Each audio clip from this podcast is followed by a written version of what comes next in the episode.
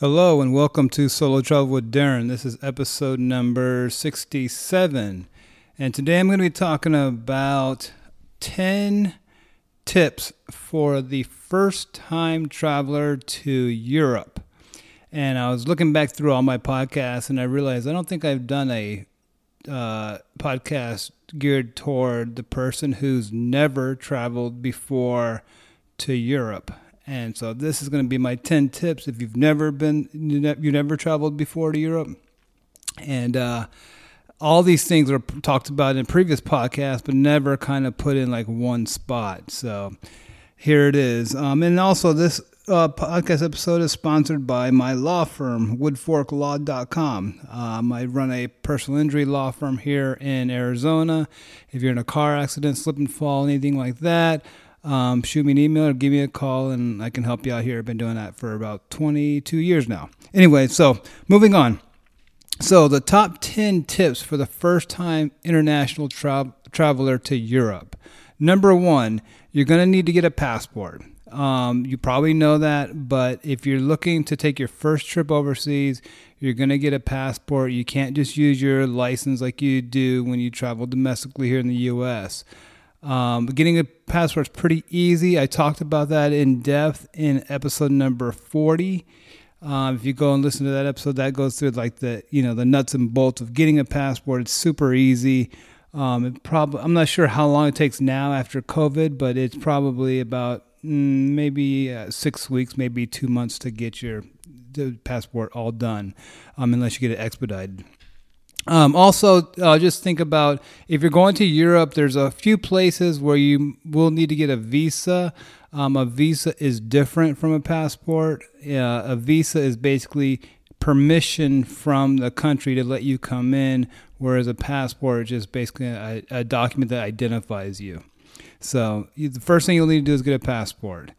The second thing, the second tip that I have for you is if it's your first time ever traveling overseas, and especially if you're traveling by yourself, I mean, even if, even if you're not traveling by yourself, um, I would suggest hooking up with a tour group your first time. That's what I did back in 2006 when I went to Western Europe. Um, I used this group called Globus.com. I think they're still around, Globus. Um, I talked about them in one of my earlier um, uh, podcast when I was talking about my first trip overseas back in 06. Um, but yeah, I would suggest doing a tour group just because the tour group takes care of everything. I mean, they literally, um, once you get off the plane, they have there's somebody standing there with a sign with your name on it. They take, they pick you up, they take you to the hotel. There's a meeting spot. They take you to all the places in the country that you want to go or the city where you want to go. They get you in, in the front of all the lines. Um, the hotel the hotel costs are a lot cheaper than they do if you do your own your own. Um, again, for the person who's never been overseas before, I would suggest going with a tour group the first time. Number three, when you book a trip to go overseas, um, you're going to have anxiety and again, I talked about this before in episode number 36, but this was more geared towards a solo traveler. Um, when you're a solo traveler, you really have anxiety when you you're planning a trip to go overseas because, uh, like I said back in that episode, you know you start thinking that there's so many other things that you sh- could be doing with your money instead of traveling halfway around the world. So, but even again, whether you're a solo traveler or you're going with somebody else, um, you're to have some anxiety before your trip. Um, I would suggest, like I did back in that episode, um, just surround you on the weeks and months leading up to your trip. Surround yourself up with travel content, whether that's YouTube, whether that's reading books, um, whether that's podcasts. Just listen to a lot of travel and adventure type stuff, just so you can kind of get that in your head, get your your your mind into that space of you are a traveler and you are an explorer, um, and there's a lot of like a lot of like-minded people with you. Um, so that's tip number three. Tip number four is uh, to pack light. Um, I talked about that in episode number 39. Um, again, don't make the mistake that I made back in 2006, where I tried to pack everything into one, everything I owned into one suitcase. Um, don't pack the stuff that you don't even wear at home. Don't pack that to take with you on vacation. Um, it just makes no sense. Um, and you can wash your clothes when you're overseas. So you really only need to take you know a week's worth of clothes, no matter how long you're going to stay, um, because you can find laundry services. And then if worse comes worse, you can wash your clothes in the sink. But again, pack relatively light. I know if it's your first time, you're not going to pack as light as a veteran traveler, but um, if you can, again, try to pack light. Um, number five, tip number five is about the English level. Again, I was concerned about this, and maybe you're concerned about this when you travel, whether or not you can be understood, whether or not um, people, you know, when they're speaking a foreign language, if how you're going to get by.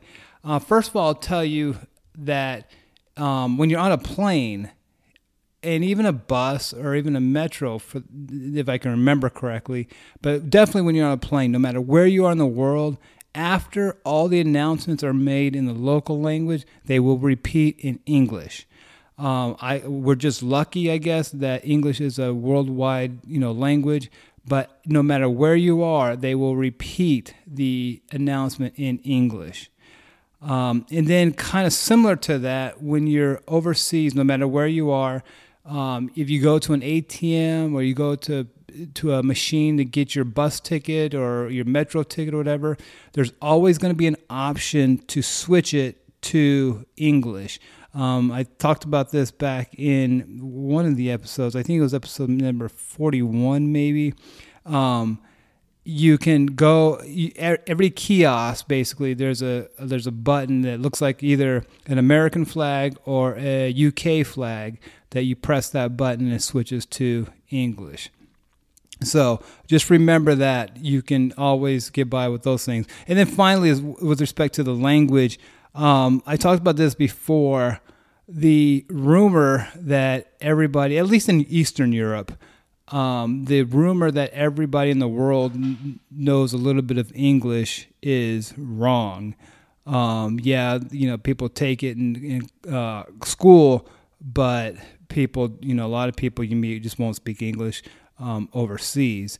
But you can always get around though. You can always make do. You can always get uh, get by for sure. Don't let the don't let the language barrier stop you from traveling. Um, because again, if you're coming from America, we have a huge advantage because everybody's trying to learn English and trying to get by with English.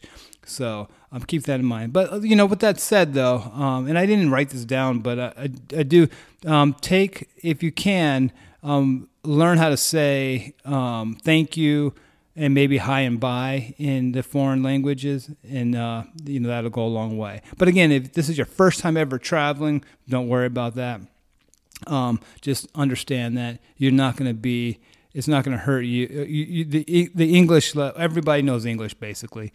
Um, tip number six is kind of uh, related to the ATM issue that I just talked about. Um, you can use your ATM. You can use your bank card no matter where you go overseas. Um, you can use an ATM um, where, wherever you are overseas. I mean, it's a little you, you, you know it, it, you worry a little bit when you put your your credit card in your your debit card into an ATM in you know Sarajevo, Bosnia Herzegovina or whatever, but you know they all work no matter where you go in the world. Um, with that said, um, try to stay away from currency exchanges. Um, one again, there's going to be a currency exchange in the airport wherever you land. It's going to be all in bright lights and all that.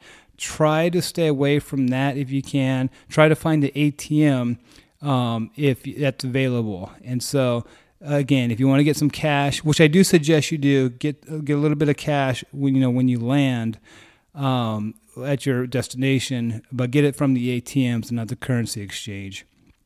And and again, that also and also um, when you try if you're traveling overseas this is your first time you don't need to get the foreign money here in america before you go.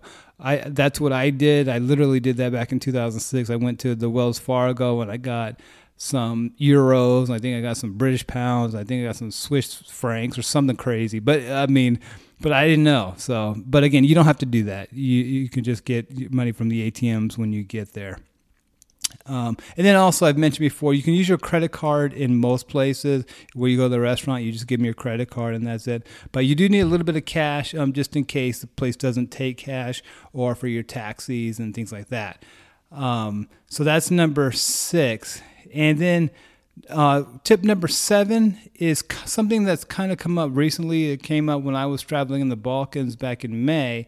Is um, when you have connecting flights, when you book your plane ticket, um, make sure that you have, like I said, a couple hours in between those connections because, especially when you're landing in a new country, you know, from America or whatever, or, or anywhere, I guess, um, going through customs can take a long time. Um, sometimes you breeze through and there's no, you know, no issue whatsoever. But when you're traveling overseas, you're gonna have to go through customs, and customs is when you go in front of the like the security guard basically, and he looks through your passport, and then they stamp your passport, and they let you into the country. Um, understand that that's different than traveling domestically here in the U.S. When you go overseas, it's it's a kind of a production basically. They flip through your your passport and all that. Um, if this, if this is your first time, then obviously you're not going to have any stamps in your passports. They're not going to really ask you any questions. Um, uh, but you will get questions later though. After you do more traveling, you get more stamps in your card. You'll get uh, questions from the security guys, the customs agents, whatever. And that's why sometimes um, those lines take so long because they're questioning people who have, you know, a, a passport full of stamps. Um, but give yourself, like I said, at least give yourself about two hours for connections. I mean, you may not need it, but to be safe, especially nowadays after the uh, the the COVID stuff, um, you know, airlines are busier than normal. There's not as many people working, um, but give yourself, like I said, a couple hours for connections. Uh, number eight, tip number eight is I talked about how you can find um, cheap flights. Uh, that was in episode number 30. And that was a book I read by, I think it was Scott Keyes, I think it was. Um, you can listen to that episode number 30, How to Get Cheap Flights. Um, I can't remember if if you take a tour group, if the like I said, if Globus or whatever, they do your flight, but I don't think they did. Um, I think I might have had like a travel agent way back in the mid 2000s, but but you if you have to get your own flights, then the way you get uh, cheap flights is like you again listen to that episode. Um, but one of the tricks is to get over the ocean as easy as cheap as possible. Get over the Atlantic as cheap as possible, and then take trains when you're there, or take a budget airline from you know overseas to your final destination. Um, off the top of my head, uh, Milan is a pretty cheap flight from the U.S. Uh, Spain, Barcelona is usually a pretty cheap flight. Um, I'm trying to think what else. Uh, and then yeah, and I I can't really think of anything uh, specifically, but um, just search on there from like I said, the U.S. to uh, uh, to Europe and that's when you know find out the cheapest flights over there. Um, then also like with that said, tip number nine is when you get to Europe, um, if you can take a train in between cities. Um, yes, there's cheap, cheap flights. You know, there's budget airlines where you can fly from city to city for twenty five dollars um, in Europe, but it's much more convenient to take a train. Just because I mentioned this back um, before. In when you take trains, they drop you off from city center to city center, as opposed to planes where you have to go to the airport. That's usually thirty minutes, forty five minutes outside of town, and you have to get a taxi or whatever. You have to figure out a way to get back into town. So. Um, when you're in Europe, train travel is super, super convenient, and I absolutely love it. Um, so you know, takes trains, and they're super easy to. It's easy to figure out too. Um, if you just go up to the counter, tell them what train you want to take, they'll help you out, and it's super, super easy. You'll have no problem whatsoever.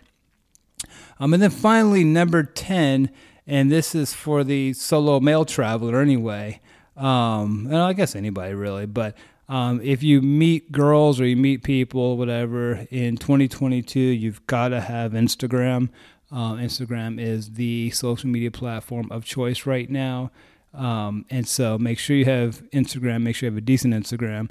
And then also, second, in a distant second right now, um, is have WhatsApp on your phone. WhatsApp is an app that all international people have. Again, before back ten years ago, that's all you would use was, WhatsApp. Um, but now you do a lot of messaging on um, Instagram. So anyway, so that's my top ten tips for you if you've never traveled overseas, in particular to Europe. Um, number one, get a passport. Number two, uh, hook up with a tour a tour group. Number three, um, see a lot of you know travel content to beat your anxiety. Number four, pack light. Five, don't worry about the English levels. Number six, all the money issues. You, you can use your credit card in most places and don't get any cash here. Wait till you get overseas. Um, number seven is give yourself a couple hours for connections now in 2022. Um, and then also, like I said, customs is much different in the U.S. Uh, uh, traveling overseas than domestic traveling is. Um, and then number eight is how to find cheap flights. Number nine is uh, how to use a train. And 10 is to make sure that you have Instagram on your phone. And so that wraps it up. Um, this is the 10 tips if you've never traveled overseas and particularly to Europe. Um, if you have any questions, shoot me an email. You can email me at um, doubleddarren21 at gmail.com and I can answer any questions that you might have. Um, and you can check out my blog at solomaletravel.com. Um, I think my last article on there was the uh, article about Montenegro, Budva. Anyways, um, that's it. Thank you for listening, and I'll see you next Thursday.